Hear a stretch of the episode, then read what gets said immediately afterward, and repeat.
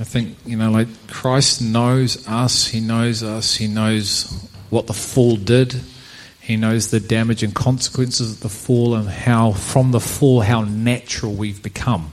And we became, you know, we fell from being in Christ before the foundation of the earth, in the Spirit, and then fell into this natural fleshly posture and position that has all of its ways, and it's so natural to love a child, love another human being with all you are. It's what the culture the world says you're supposed to do. You know, it's fine, Mr. or Mrs. Right, then have some other people, and then you know, buy a house and just live for you and guard that, like protect that with your life. And so, you know, it's God has to do a deep work on the inside of us to release us from the state that we're in called the flesh and to baptize us with his power and his fire, which cuts and severs ties to the natural, the earth, and frees us from being earthlings into heavenly bodies living on earth. You know, and there's, there's two, two people there's either people of the earth or the people of the kingdom on earth. And they're very distinctive people, and God is wanting to reform us from earthly people to kingdom people who serve his purposes on earth, but we're not associated or attached or live as earthlings. We live as heavenly beings on earth because the same spirit that rose him from the grave lives in me. And the purpose I was given the Holy Spirit was to lead me to the fullness of being a spiritual being, a heavenly being like Christ was on earth, living from heaven while on earth. And so, thanks, Rodney. That's huge. And uh, just testimony of the power of God when we're willing to surrender and let Him in. And He promises He will do a profound, deep work, which then enables us to live in a type of way, a kind of life that the Son lived in.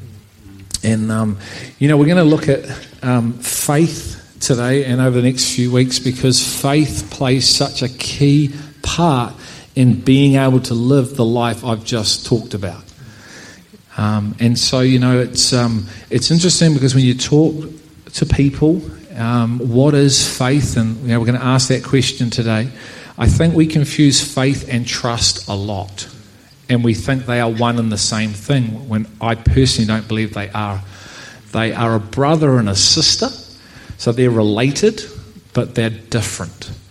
And um, faith that sees is what we've called this a faith that is able to see an unseen reality, receive it, live from it. And so, um, if you got the email we sent out, you know, we've, we've sort of sent out the scripture. I'm just going to um, start a little bit earlier than what I gave you guys. Um, so, I'm just going to start in verse 37. It's just one verse. It says, For yet in a very, so this is Hebrews 10 37, for yet in a very little while, he who is coming will come and will not delay. Talking about the Son. But my righteous one shall live by faith.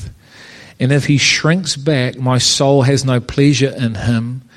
But we are not of those who shrink back to destruction, but of those who have faith to the preserving of the soul. Hebrews 11, verses 1, I'm going to just read 2 as well. Says, Now faith is the assurance of things hoped for, the conviction of things not seen. Verse 2 For by it, faith, the men of old gained approval.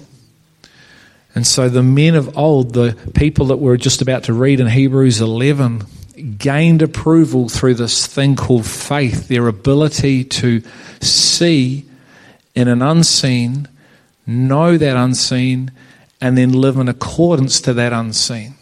And so Abraham, who was credited as righteousness, the father of faith, who was made right, was made right through his faith. So when he approached God with Isaac, he offered up Isaac without any hesitation because he knew he had faith that this was a type of Christ and God could raise him back to life. He also knew that Isaac had a promise on his life that he was going to be the son. So Isaac was not going to die then because the promise was not yet fulfilled and what God says happened. So Abraham has two aspects of this faith.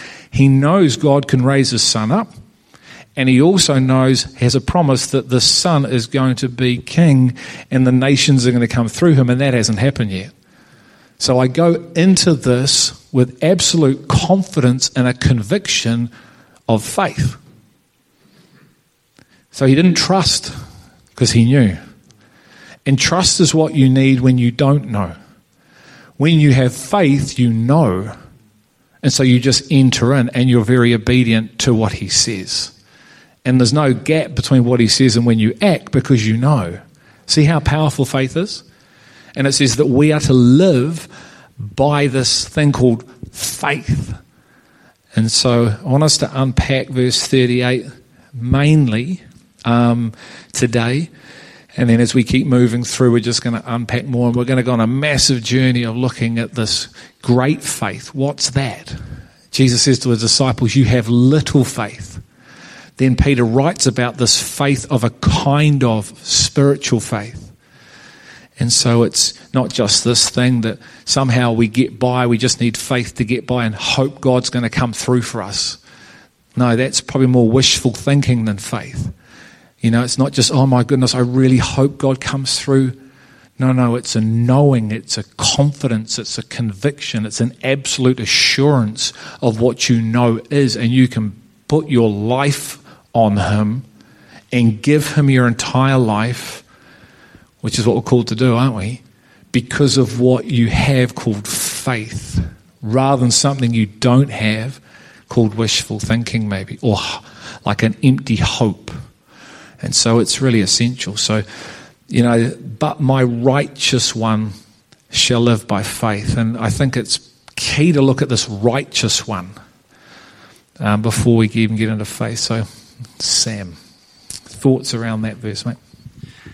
Good morning, everyone. Um, yeah, this is a, a, massive verse, eh? and I think it's it's interesting to me that as we start this theme of faith, that we talk first about um, about righteousness and the role that righteousness has in this whole faith dynamic. You know, it says, "But but my righteous one shall live by faith," and I think to me, you know, righteousness is such a powerful thing. You know, um, Greg and I were dialoguing earlier in the week about what, what does it mean to be righteous? What does it mean to know that we've been made right with the living God and to have the reality of our rightness engraved in our hearts? I, I think, it, to me, I just think back um, you know, right back to the beginning with Adam and Eve. And Adam and Eve started well and started in fellowship with God, but something happened at the fall where they went from being in fellowship to God with falling out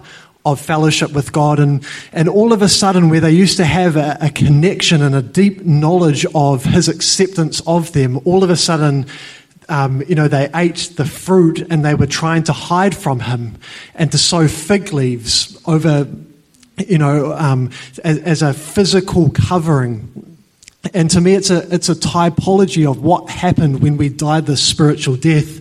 And to me, righteousness is such a foundational piece of the gospel because it reconciles us back into right relationship with God, where um, I, I, I think that I, well, I certainly know that for myself when um, you know when I was growing up, I lived with such a sense of um, of not being right with God. Even though I would do all the right things, there was something within me that I just I I had a deep sense of um, needing to perform performance orientated acceptance. And it wasn't until um, I came to, to know God in a real living way. It says that the that the blood of Jesus cleanses the conscience from dead works so that we can serve a living God.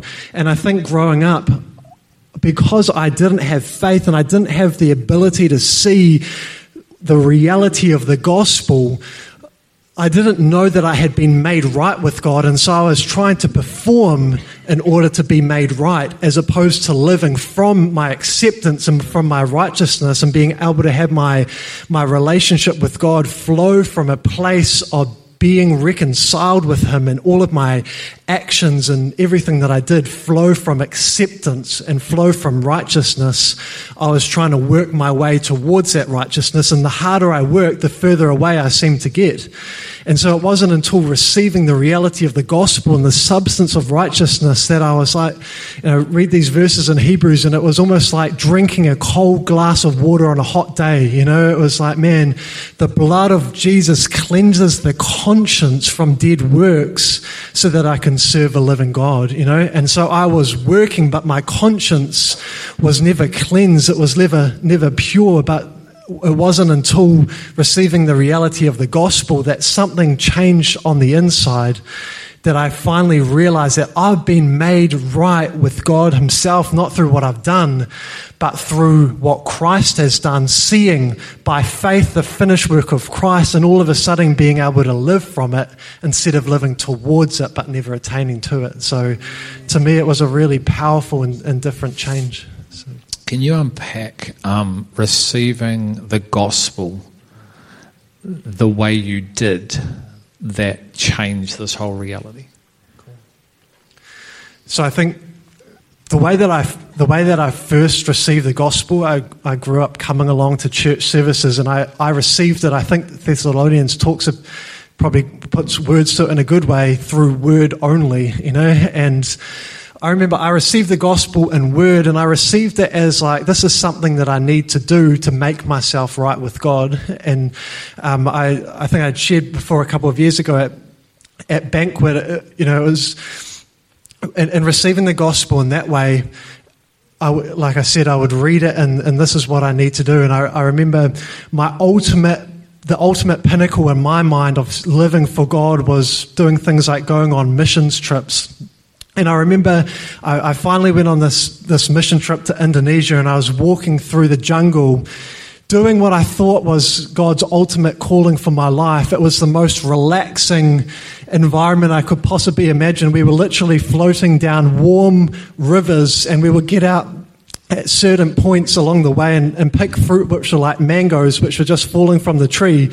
It was, it was like paradise on the outside and not only was it physical paradise, I was on a mission trip doing what I thought was the ultimate pleasing thing for God.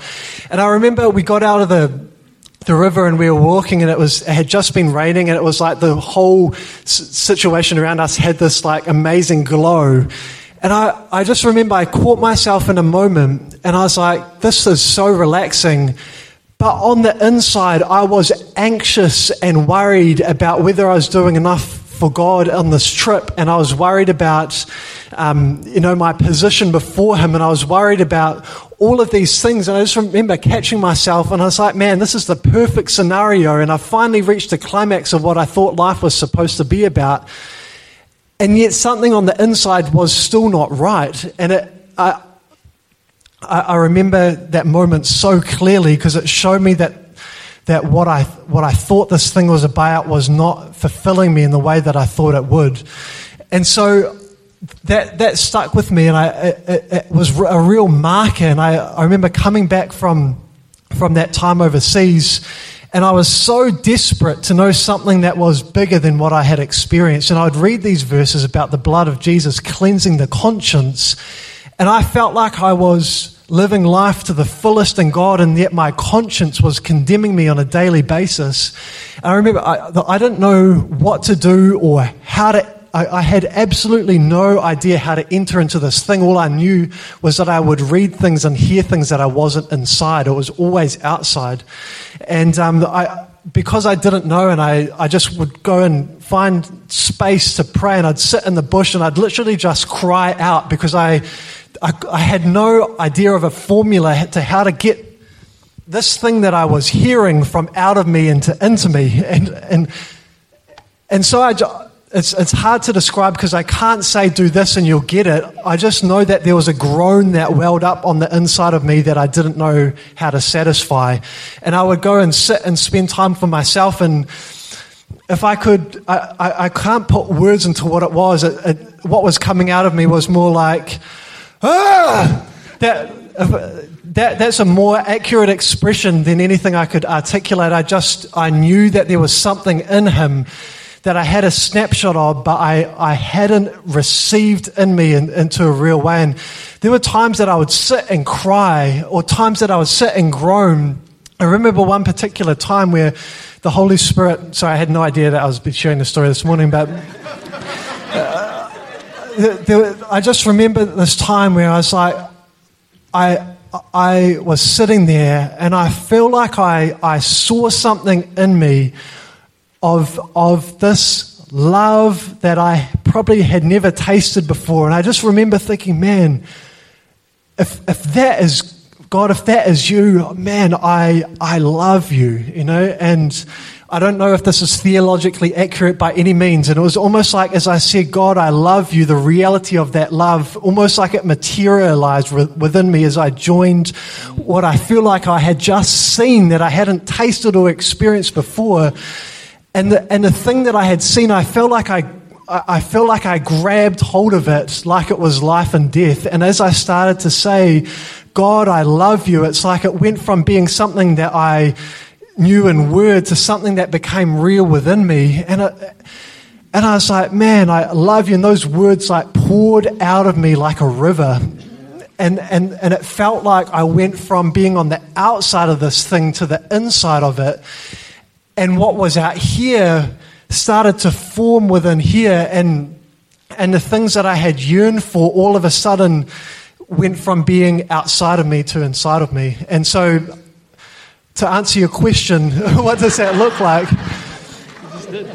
That, that, that's what it looked like for me, you know. And so I, I feel like I can, all I can say is, is you know, it says, it says in, in here in, in, in, Hebrews, it talks about that He's the rewarder of those who diligently seek Him.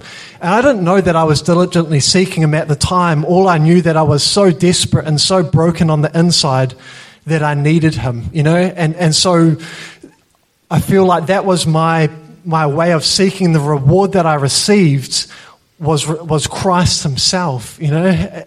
A living reality of him in me. And so I feel like I can describe that as, as a time, but that was probably the start, not of, it wasn't a one off event. It was, a, it, it took, it took me and took me from being out of him to in him. And now I, I, thought I would have called myself a Christian for a long time before that, but I feel like I went from being a Christian in word and in title to a, a Christian in terms of I had actually received the Christ within me, you know. Um, and, and so it's quite humbling, you know, to grow up being a Christian for a long time and realizing you weren't a Christian at all, or you, or you were a Christian in word, but actually not in the reality and substance of what it actually means to have Christ living within you. But that probably was the start for me um, of, of being in Him and knowing Him in, in a real way. So, sorry, probably more, more than, more than what you bargained for. Fantastic.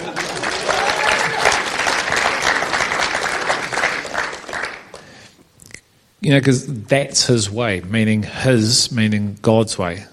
It's like you can't put a method around it, you can't box it, you can't control it, you can't formulate it. It's outside of our capacity and our ability, but you can receive it when there's a connection that you can't describe, but your inner realm hits him because your inner realm, I love that, it cries out. There's a groaning deep within your spirit. So your spirit groans for the reality of what you might hear about.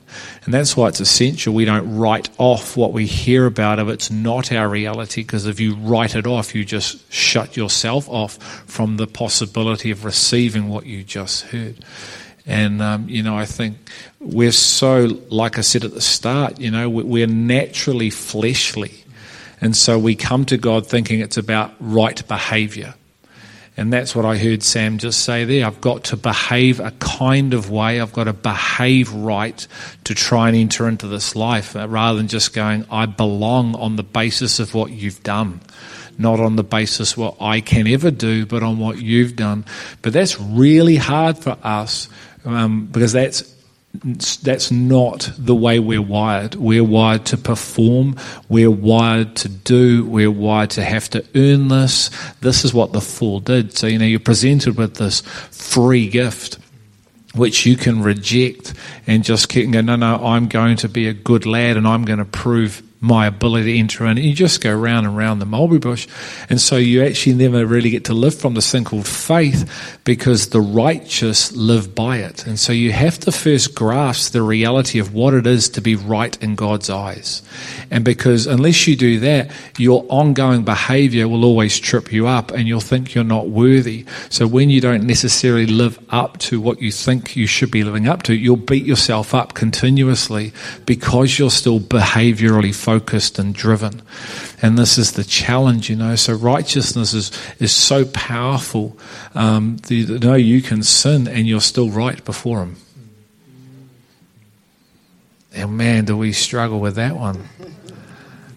Because once again, we're behaviorally based followers. And that behavior doesn't match up. But he goes, My love trumps that behavior. Doesn't mean you don't confess what you've done. So don't hear me wrong, I'm not saying that. But it doesn't disqualify you out of what he's done. And in my own life, it propels me into him more. Chris, what are your thoughts around this righteous? Um, first thing that I want to share, I just want to ask Greg said um, that he sent an email out this week with this passage on it. Did anyone read it and spend some time on the, the passage? Because just by way of encouragement, so know, I'm not asking people to stand up if they didn't read it. Um, this is so. What happens before we come together and share is that Greg sends us out the passage, whatever it is that we're going over, and we spend time sitting in it, just asking God to speak into it. And it's been a game changer for me. It's so powerful. It's not speed reading. We're not trying to get through some stuff. We're just giving God some time to speak and allowing Him to unfold and reveal what it is that's right there that we can so often easily miss. And Bella and I are doing this as well with different passages, just short bits to get the most out of it because he really does. And as, as I've been sitting in this, it's just been opening and opening, and it's fantastic. I think for me, one of the key parts of this is where faith originates. And that to me is the difference between faith and trust. Trust is something that grows over time but it says in Hebrews that, that God is the author and perfecter of our faith. So he starts it and then he perfects it. And, and it's no different from right at the very beginning. It says, In the beginning, God. He says, We love because he first loved us. So all these things have to come from him. So we're talking about Abraham and Isaac, or we're talking about Sam. God instigates something and we respond to that. Where, where there's a problem is where we step into something on assumption or because we have a trusting relationship, but he hasn't spoken it. So faith came, Abraham had faith because he believed something that God said to him. God started that. Abraham responded and went, I'll take that. And for me, that's the, that's the part where, where he says, the just shall live by faith. Now, if you've had this interaction with heaven, faith is this response to what it is that came from heaven, and we live by that.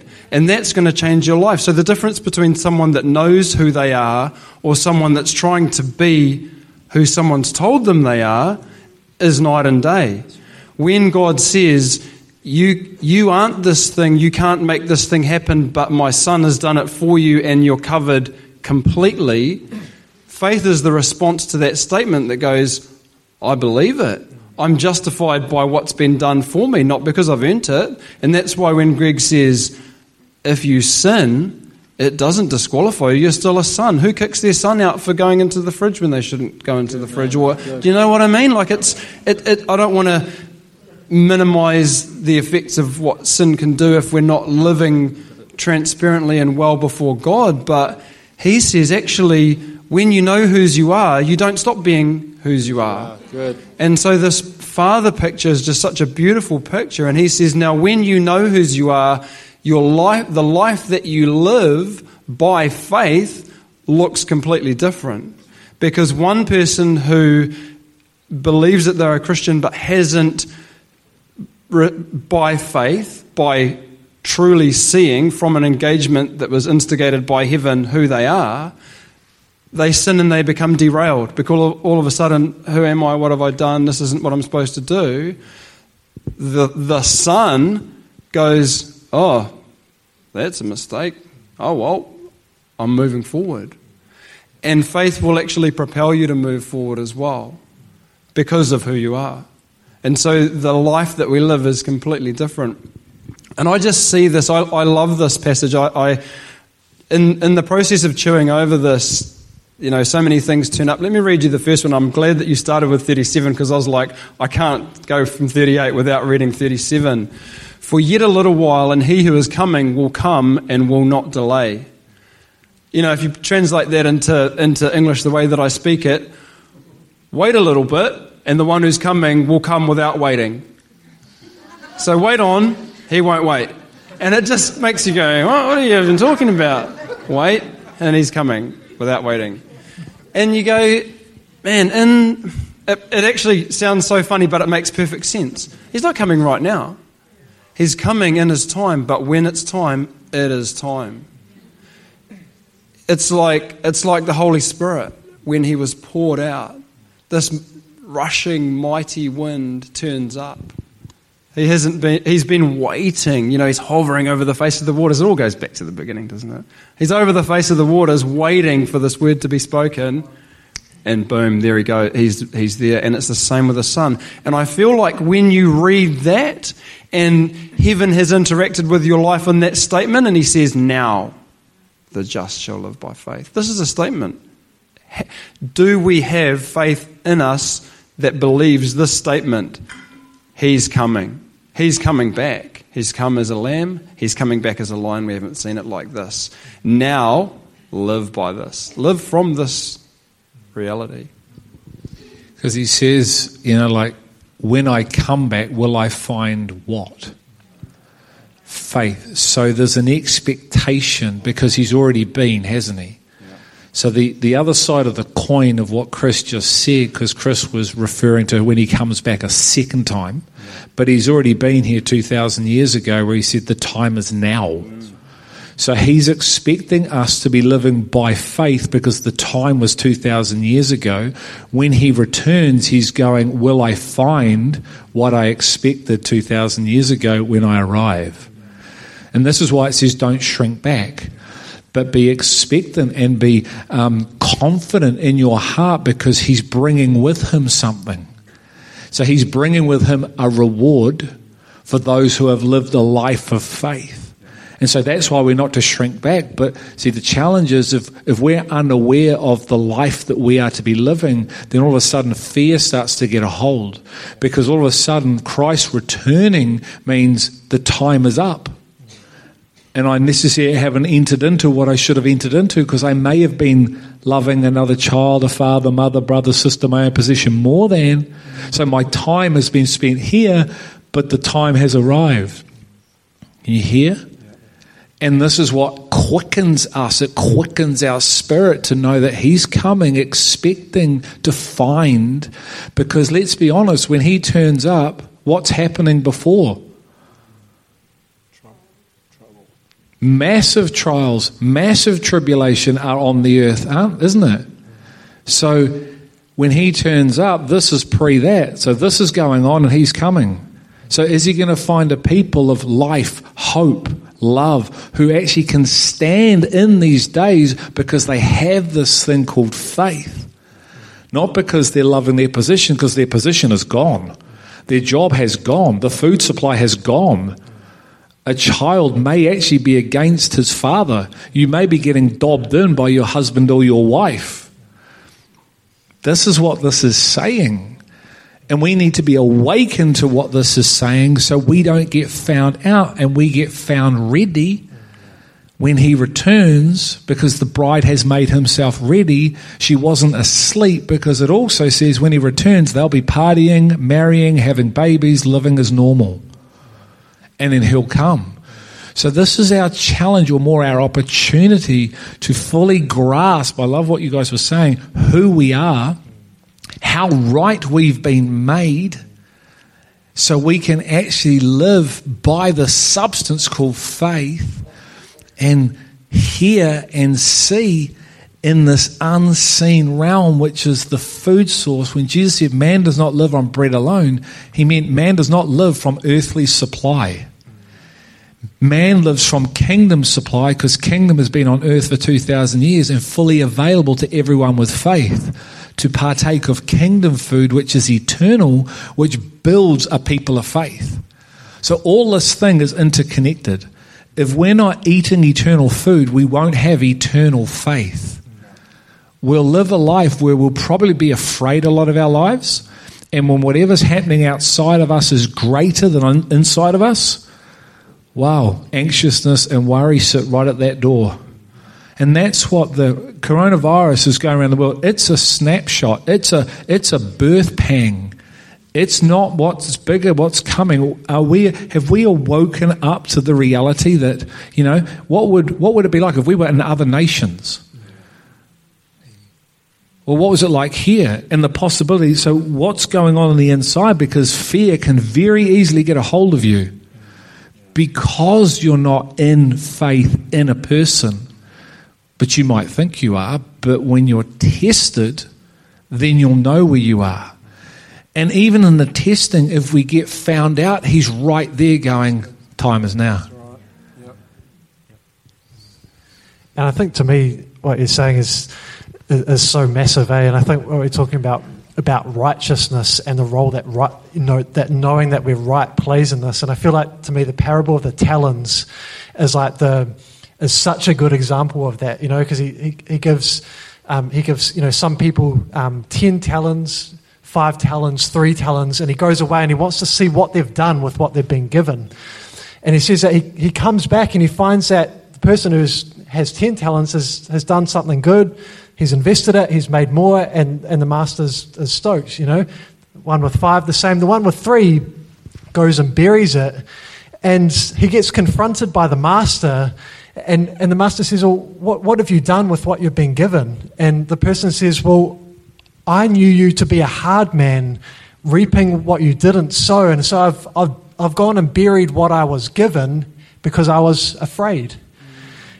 And here to me, you know, we're, we're, talking about two, we're talking about two things, which are actually really one thing when you hear it correctly. It's faith. But he's saying if, for this person here, he was afraid of who his master was, and that fear so crippled him so that his life was a, was a reflection of his knowledge of his master. Yeah, and so when he started to hear about reward, when he started to hear about preparing and about becoming a bride, when he started to hear about this heavenly calling, instead of starting from a place of rightness and God and being able to uh, uh, you know, to be faithful to what it was that he had received and the rightness he, he was living from, he was crippled by fear and not knowing that he was right meant that he wasn't able to participate in the eternal promise mm. and the eternal opportunity that had been laid out in front of him.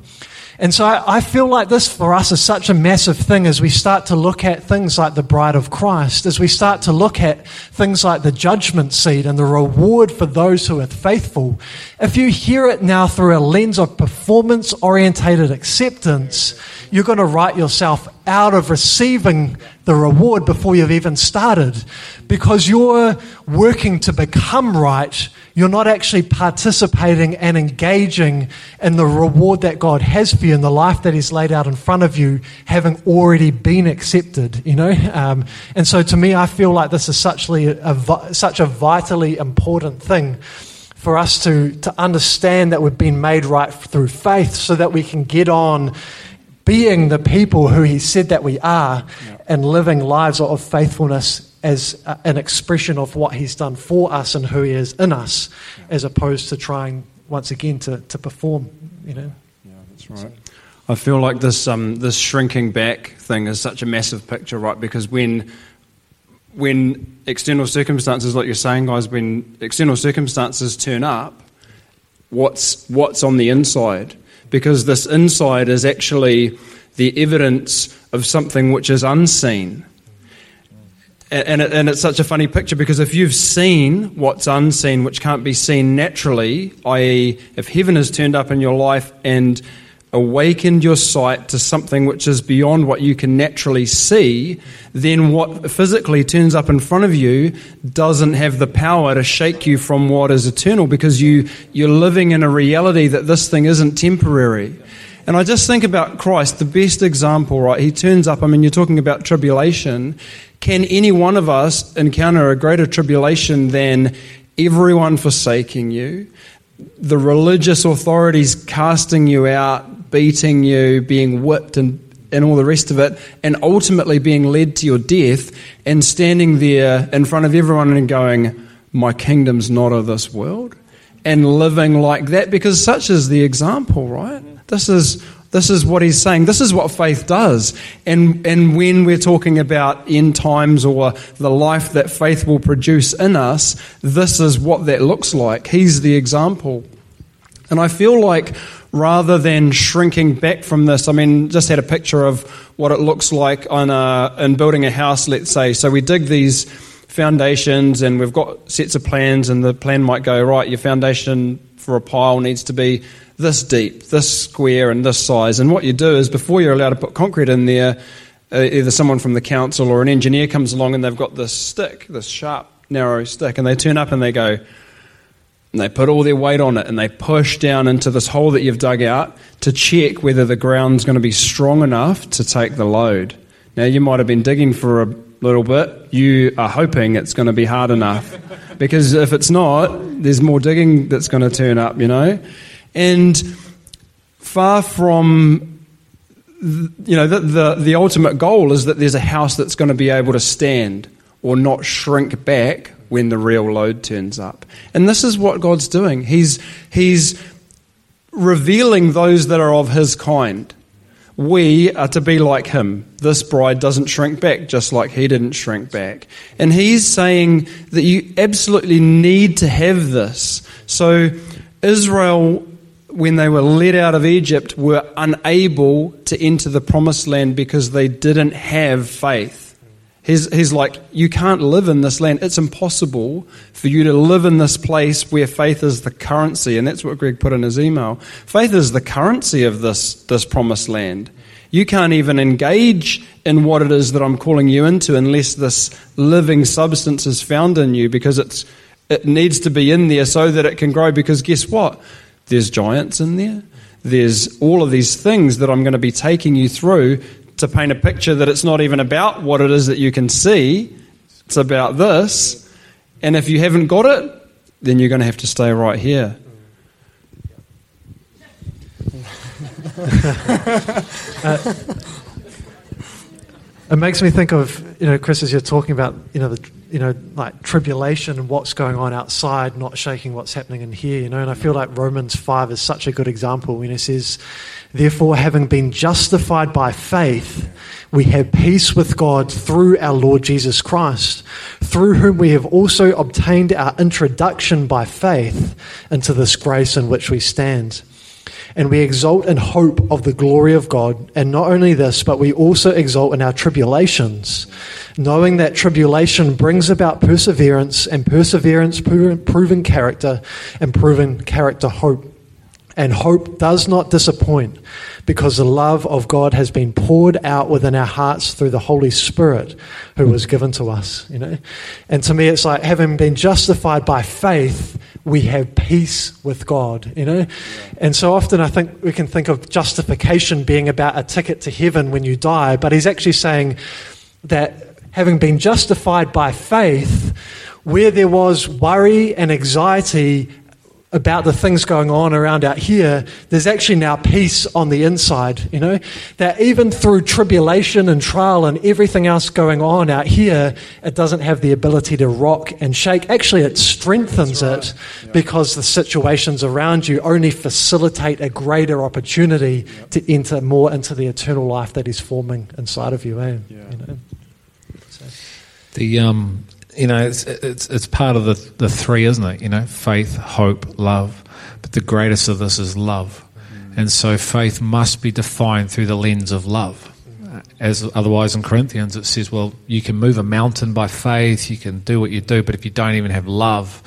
So you can see how everything is layered and everything has a position in God. Even though He's one, you could you can see all the, the, the intentionality of God and you know like first and second and you know just as the guys were sharing, you know this whole thing about righteousness. If if you haven't come into righteousness through revelation, you really struggle to share a gospel about righteousness. And you actually share a gospel from behavior rather than belonging. And so your your ability to actually represent the Father well when sharing with another, you know, because it says here in 2 Corinthians that, you know, therefore we are ambassadors for Christ as though God were making an appeal through us.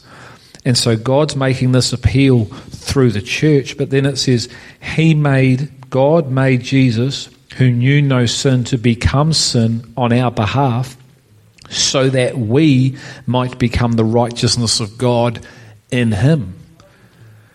So there's a free gift. So unless you know that, it's very hard to actually share the true gospel. You'll share a gospel about a God who's about behavior, laws, rituals, getting right by behavior, and all this because you'll actually misrepresent God of righteousness who actually has done all the work and all it is a matter of receiving, but it must be received through this power. It's not just through mental agreement, because the, the other side of trying to earn it is trying to do nothing. Because you go, well, I can't do it, so I'm not even going to try to do it. You see, that's the other side of the coin of trying to be right. And so you get stuck. So you're stuck trying and you're struck, stuck doing nothing. You know, and it's this revelation through the Spirit, through the heart, arriving at a particular posture where it's breaking and falling apart and no longer in control of itself, and a deep groan coming from the pit of your innermost being where God has wired for truth, His Son to sit, and it just cries out like a groan, and it's like it's a moan, it's like, you know, it's like, "Ah!" but the Spirit hears it and what he did comes and establishes his home within you and you are made right and you know you're right and it's something that's happened within you and you know when it happened and it's like my goodness. And it's the offer that's too good because you didn't do anything to earn it apart from cry out. But it eternally changes you. Something on the inside eternally apostolically corrects you and aligns you like going to a chiropractor. It's like crack. I can walk. Oh, I'm free. You know, and yet it came with a crack, which is the power of the gospel, which says we must have the power of the gospel, the resurrected power that rose Jesus from the grave comes into us, and we realize how right we are. And so you see what you've been saved from. And then he shows you what you've been saved for. And it's the for that propels you into faith. Because all of a sudden, you're seeing stuff going, Are you for real? And he's going, Yep. All done through the power. So the same gospel that saves you is the same gospel that propels you into the future. It's one and the same thing. But you have a reference point for a gospel that changed you. And you have a reference point for a gospel that's bringing you into the reality of what he says. You know, it's no longer theory. You know, there's either the theory based belief or there's the revelation, the reality based belief through coming into what the gospel says. Paul said, I'm not ashamed of the gospel. Like, if there was one man that was going to be ashamed of his past life, it was Paul. And he says, I'm not ashamed of the gospel. I'm not ashamed of what I've done. Why? Because in the gospel, it has shown me how right I am. In my ignorance and my unbelief and living a life of absolute blindness, when the gospel, the resurrection of Christ hit my heart, opened up the eyes of my heart, and I could see, I realize how right I am, and that trumps what I've done. And he goes on, he says, the, My life is the demonstration of the patience of God. And I wonder how many times, I'm sure none of us live like Paul lived, to the measure he lived. And yet, so often do we know the patience of God because we know the revelation of God, because we know how right we've been made and how far we've fallen and how we are so undeserved, but the one who was sent so we could become the righteousness of God. And then now what? Live by this thing called faith. Because the righteous have been brought back into right order. And now here's the next part of your journey is to start living from a faith. But faith has its foundation in someone. Yeah, that's right. Okay? And this is why we get the wish, wishful thinking, because faith is anchored in Christ. And so my lack of knowing Christ creates a lack of faith. The more I have a revelation of Christ, the greater my faith.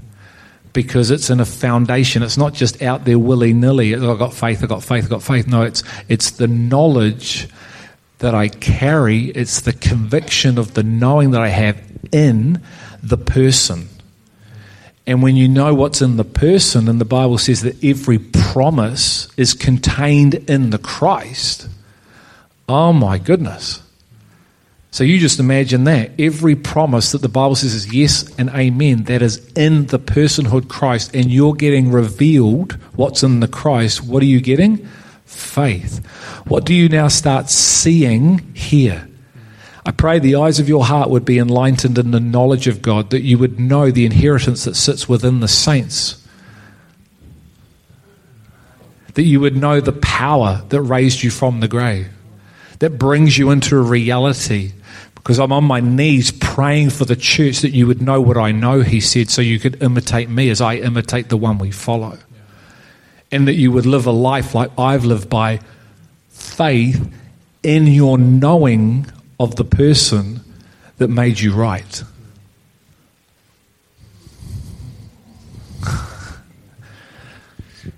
It's massive, eh? And I think there's like there's no other way that we would ever come to the conclusion that we're that we're right with God apart from through the gospel, eh? You know, because I think our our our inner realm, because we've been born into Adam, screams at us rejected, you know, and separate and not good enough and not worthy, you know. The only thing even academic knowledge of what the, the cross has done for us won't do that because it'll always be trumped 100% of the time, every time, by what sits inside of us that condemns us before God. You know, the only thing that Paul could possibly receive that has him knowing that he's right in light of everything that he's done and the way that he's lived is revelation of the gospel. And that's why it's so supernatural. And it, you know, it, what is it? Um, you know, for the, um, it's, it's a foolish message to those who are perishing, but to us who are being saved, it's the power of God, you know?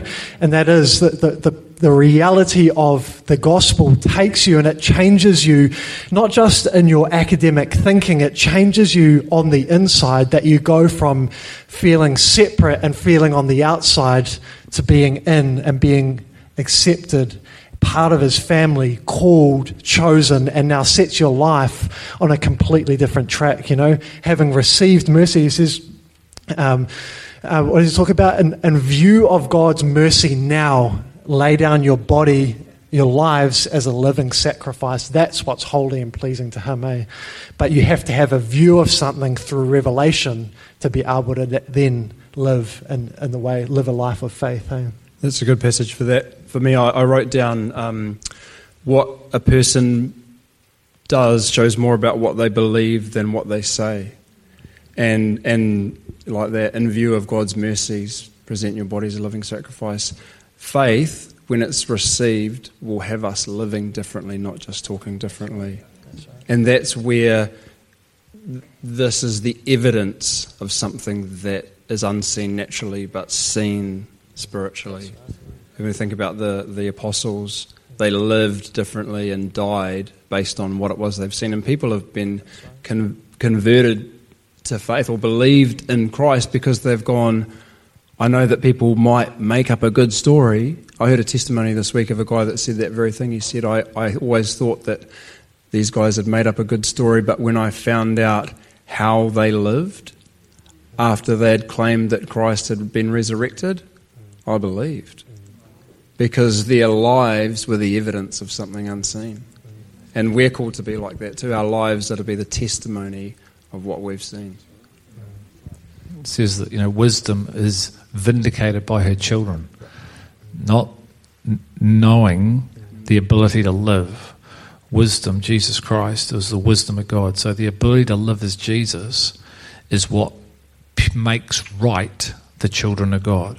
It's what is evidence, the fact that you reflect and look and act like Him. That is what vindicates the very thing itself. And I love, you know, I'm not ashamed. You know, that's something that a lot of people struggle with because of things that they've done, maybe doing. And so they carry around shame. And he said, I've been set free of shame. This gospel has set me free and made me right. And so God doesn't want anybody living with shame from the past, the present, and future because the gospel's dealing with that. And so often we go, oh, yeah, but okay, well, Paul, I haven't killed the church. No, but maybe we've made some decisions and maybe we've made some things where we're actually still carrying some stuff around. And he's going, you know what? That's not to hold on you. That's, that's holding you back from living this life. And I want to sever that tie because the gospel has made me so right. I'm not ashamed of what I did. So I pray that encourage you to seek the reality of the living gospel, the power of the gospel. Not just the words about what Jesus did, but the work that happened the day he died and rose again. There's a power that's associated with Christ. He really is the gospel. His life is the gospel message. He said, I am the resurrection. It was what I did and what I demonstrated, not just words about what I did. And so in Christ, there is power. He's the wisdom to sever every little attachment, thought, hurt, unforgiveness thing that we may have because of stuff we've held to or because others have hurt us. And He wants to come and do a work to free you from that so you can fully let go and enter into this fullness. Is that cool? Time flies, doesn't it? It's 12.06. I think we've got time for maybe one question. If there's no questions, we'll wrap. But anyone got a question you'd like to ask? Lisa, yep, in the back, cool. Hold on, just wait. Hello, hello, hello. Thanks, Danny. Yeah. Um, thanks very much, um, Sam and Greg. I really appreciate what you've been sharing about performance based. Um, having been in the uh, public service for over 30 years, so I've been trained that we get rewarded based on performance management systems and, and, and task oriented. So you get rewarded for good performance and meeting your targets. And it took me a long time to uh, let go and let God because God tells me through different people to be still and just let go and just rest in Him and let Him do the work. So I've learned taken me a long time to learn not to strive, but to let God do the work. But having said that, I've got one area that I really need you to clarify. So while we are all saved by faith eh, in Christ Jesus, but we've been told not everyone receives the crown of righteousness, and that we have to earn our crown of righteousness. So, and that God rewards those you know, for your deeds. So can you just clarify while we are told on one hand that we don't have to work and strive for, you know, our rewards, but on the other hand, we have to earn our crown of righteousness? Thanks. I think that is such a good question, eh? um, so, so to me, there's there's righteousness that's that's received in a moment that we know that we've been made right with Him, but He's looking to to do a work in us where we live lives of righteousness. So to me it's a it's a two part thing. It's it's becoming who we are in him. And and so there's a there's something that we received. It's um, righteousness that we receive, but there, he wants that righteousness to to to to become for us to become a full living expression um, of that righteousness. So to me, that's the, that's the crown of righteousness that he's talking about. That um, having now been made right by his blood, now he's wanting to, to transform us the, on the inside so that our lives reflect the righteousness that he lived from. To me, that, that's the, the distinction there. So, Yeah, because it's also being able to demonstrate the reality of that as well. So it's becoming like Christ and then living in the manner Christ lived. So being able to fulfill the commandment is an act of righteousness, godliness, because you have been made right, you're growing in Christ, and just because you're growing in Christ, you're able to keep the commandment. So the difference is in the way in which things are trying to be outworked. Okay, so there are absolute works that will be rewarded by Christ. There is the righteous acts of the saints is the bridal garment. So it is about becoming in nature and character in the life of Christ, and it's also about the works of Christ and the doing. So it is both, but they all must be lived out from Christ. So every work we do must be what? Inspired by God. Not just because I think, it has to come and initiated from the Spirit. I need to do it from the power of the Spirit that's within me. So there's a whole defined order of one. So it's again, it's the two sided coin, but it's one coin. So there are works, tangible physical works that God has for us as a body and He has for us as individuals. And depending on your obedience, you'll get a reward or not. Okay, so it's just like in a natural house. The physical typology that God gives us is family. I don't reward my children for their behavior if it is out of alignment to the home of the Simnor. I still love my children. I want to encourage my children to become the fulfillment of what, hear me, in the natural, what I would, or we deem as a Simnor to be. Someone who gives back, someone who thinks of others, someone who's serving, okay, not taking, not all that stuff. So it's like there are works that we need to be doing inspired, led, infused, and empowered by the Holy Spirit. And so the challenge is that the Spirit must be behind all of that and guiding all of that and in that. And that's why Jesus says, I'm coming back with my reward. And this is why the kingdom reward is based on obedience. See, to the conditions. So this is very conditional goes from unconditional and then it becomes conditional based on this reality that's being outworked within you. So you're becoming like Him through His power, His word, and then you're stepping out and walking in the manner in which He walked. And the first work, the first functioning work, is the commandment. It's to love God and love people. And so here's the challenge for the church because you can raise a dead person and still not love people the way you're commanded to love. That's the challenge, isn't it? You can prophesy and have no love in you. Bible says if you can do all that, it's it's pointless in my kingdom. I'll let you do it. Okay? 1 Corinthians 13, 1 to 3. We looked at this all last year. A whole year on that that's now there in the foyer. Love. So you can do this, you can do this, but if you don't have this, you may as well not have done it. You can burn up your entire life, waste of time, if you didn't have the substance of me in you. It was me through, through you. I've given you my strength so you can glorify my name. There's nothing worse than someone trying to live out in their own strength. They don't glorify God, they whinge. Because when things don't go the way they go because you're doing it out of you, you don't glorify God, you start complaining. And so everything must be anchored in Him, through Him, for Him, around Him. But we happen to be the vessels that God uses. It's so awesome because you know it's not you doing it, but you're the one He uses. So just like I read out, God's going to use us as ambassadors as if God was making His appeal through the church to the people to get reconciled. That's a role, that's a ministry for the body of Christ to be ministers of reconciliation. That's an active work to be sharing with people your faith. So you're going to be judged on that. You'll be judged on whether you made any disciples. And this is the weight that we have to receive because it's not heavy, but it's weighty.